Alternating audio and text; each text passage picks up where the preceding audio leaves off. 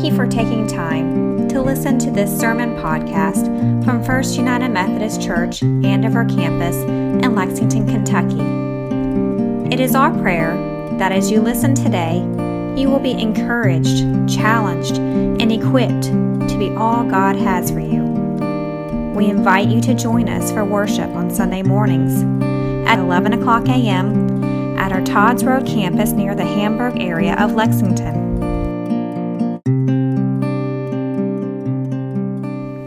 We have reached the culmination of what has been a long week of worship.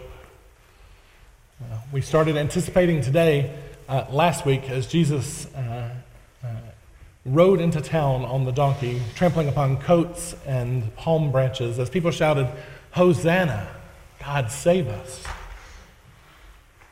We journeyed through Maundy Thursday, and through Good Friday, and we come to Easter Sunday, this moment of joyous celebration. And yet, most of the gospel text we read today isn't joyful celebration. Most of today's gospel text is fear and worry. See, I think this starts much earlier than Palm Sunday. I think it starts back uh, on Christmas Eve. The story uh, is the story of a people longing for things to be made right. Know, in the front half of your Bible, we have that whole story of Israel's history and this desire for God and humanity to be reconciled. And we have this great page turn from the Old Testament to the New Testament where there's this 400 years of longing and desire for things to be put together and things to be right. And their trust is that God will do this. And we come to that Christmas Eve story and that Christmas morning story. And we come to a baby. The story tells us that God took on flesh and became human for us. We can't have Easter without Christmas. And Jesus, uh, at the beginning, is this helpless babe who uh, immediately faces danger for his life, and, and, and, uh, and it never lets up. From the moment the king wanted to kill him to the moment they killed him as he was claimed to be king. Israel is longing for things to be made right. And Jesus is the answer. Uh, we, we know because we've got the rest of the story, but we, we aren't on the streets as this uh, carpenter's son begins to call the rabbi school dropouts to be his disciples. We weren't on the ground uh, when Jesus let people trample upon him time and time again. We weren't on the ground when he fled out of Jerusalem to not be killed earlier. We weren't on the ground for any of it. There's masses that seem to, to realize that something is happening in Jesus' life. They, they don't understand it. Often they're saying, Master, we know that you're from God, but help explain it to us. We have this story over and over again. And Jesus never just says, Hey, I'm the God man. He starts answering in riddles and parables and uh, meeting them in story.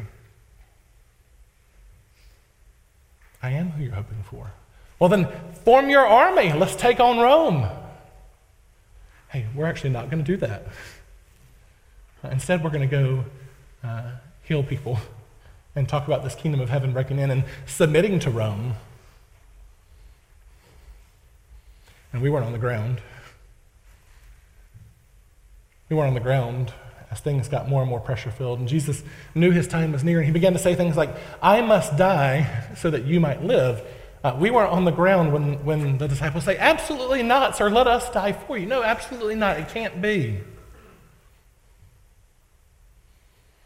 We weren't on the ground when Jesus was handed over by Judas, or when he was denied by Peter, or when seemingly no one but the nearest women to him was left. We weren't on the ground as they uh, beat his body in ways that are unrecognizable. We weren't on the ground as they took him to the cross. We weren't on the ground as the same masses that shouted, Hosanna, shouted, Crucify him. We weren't on the ground when he breathed that last breath. And then everybody went home. They'd waited 400 years for a Savior, and the one they thought to save them was dead and in a tomb. We didn't have to make the decision about what to do in that moment. When your hoped for, promised for Messiah is now dead, what do you do? For the women, the answer was we're going to keep doing what we know to do, which is to care for his body. We're going to make sure he gets tended to, make sure he's buried, and then we'll come deal with uh, everything after the Sabbath day. Seemingly, for some of his disciples, the answer was, well, we're just going to go back to our vocation of fishing. I guess it wasn't everything he said it would be. None of them ever seemed to understand his promises and his predictions. And I can't help but think how I would feel on that Sunday morning if I were Mary. Centuries worth of hopes built up into this dear friend of mine, and he is dead in a tomb, and now somebody has robbed the grave. In these moments, can you imagine her feelings? It'd have been better if he'd never even been around. what, what has this all been for if, if, if now his body's not even here?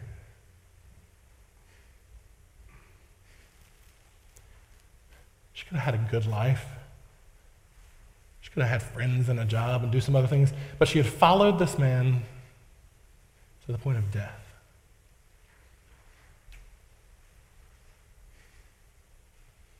Can you feel how heartbroken she would be in that moment when they rolled back the stone and Jesus is nowhere to be found. We have to have these Easter moments before we get the next Easter moments. Can you imagine being Mary and telling this gardener why you were weeping and distraught? They took our teacher. Gone. If you took him, where is he? And then she says, or he says, Mary. And she recognizes who he is and what is happening. Jesus is alive. She doesn't have the benefit of 2,000 years of Christology reflections and people writing uh, a theology of Christ's resurrection and exactly what is happening in this moment, but she knows that he was dead and she was hopeless. And that now he's alive. And she has hope. I've been trying all week to put myself into her feelings and, and to think about this moment where, where Jesus has gone all the way to death to then bring humanity out of death. Twitter is a cesspool of useful, uselessness most of the time, but last night, Reverend Daniel from the church in Canada posted a series of tweets that have been captivating to me. It's the story about a man who went to hell. It's an Easter sermon, right? Story about a man who went to hell. And not long after he got there, his boss came down and said, I need him back. I need him out. He, he makes us tons of money. If, if he's not back, thousands of people will lose their job and go hungry. I need him back. And the devil sends the boss away. I know who he is. He is mine. My business is destroying souls. And the gates of hell stood firm. And a bit later, his closest friend comes down to hell and says, He is my best friend. He has met me in every moment of my life, in every struggle and every worry. He has been there. When I was broke, he loaned me money. Send him back to me. And the devil says, I don't care about that. What you don't know is the times he, did, he talked about you behind your back, the times that he kept money away from people who needed it, the times he was wrong. He's not as good as you think. He stays with me. And the gates of hell stood firm. And then a few moments later, his mother comes down. And she goes and sits and weeps at the gates of hell. Weeps and weeps for days, weeps and longs. And finally, the devil comes to her and says, Woman, I don't care how special he is to you. I am not giving him back to you. And she says, I know. But he can't be there alone. Open the doors and let me in to be with him.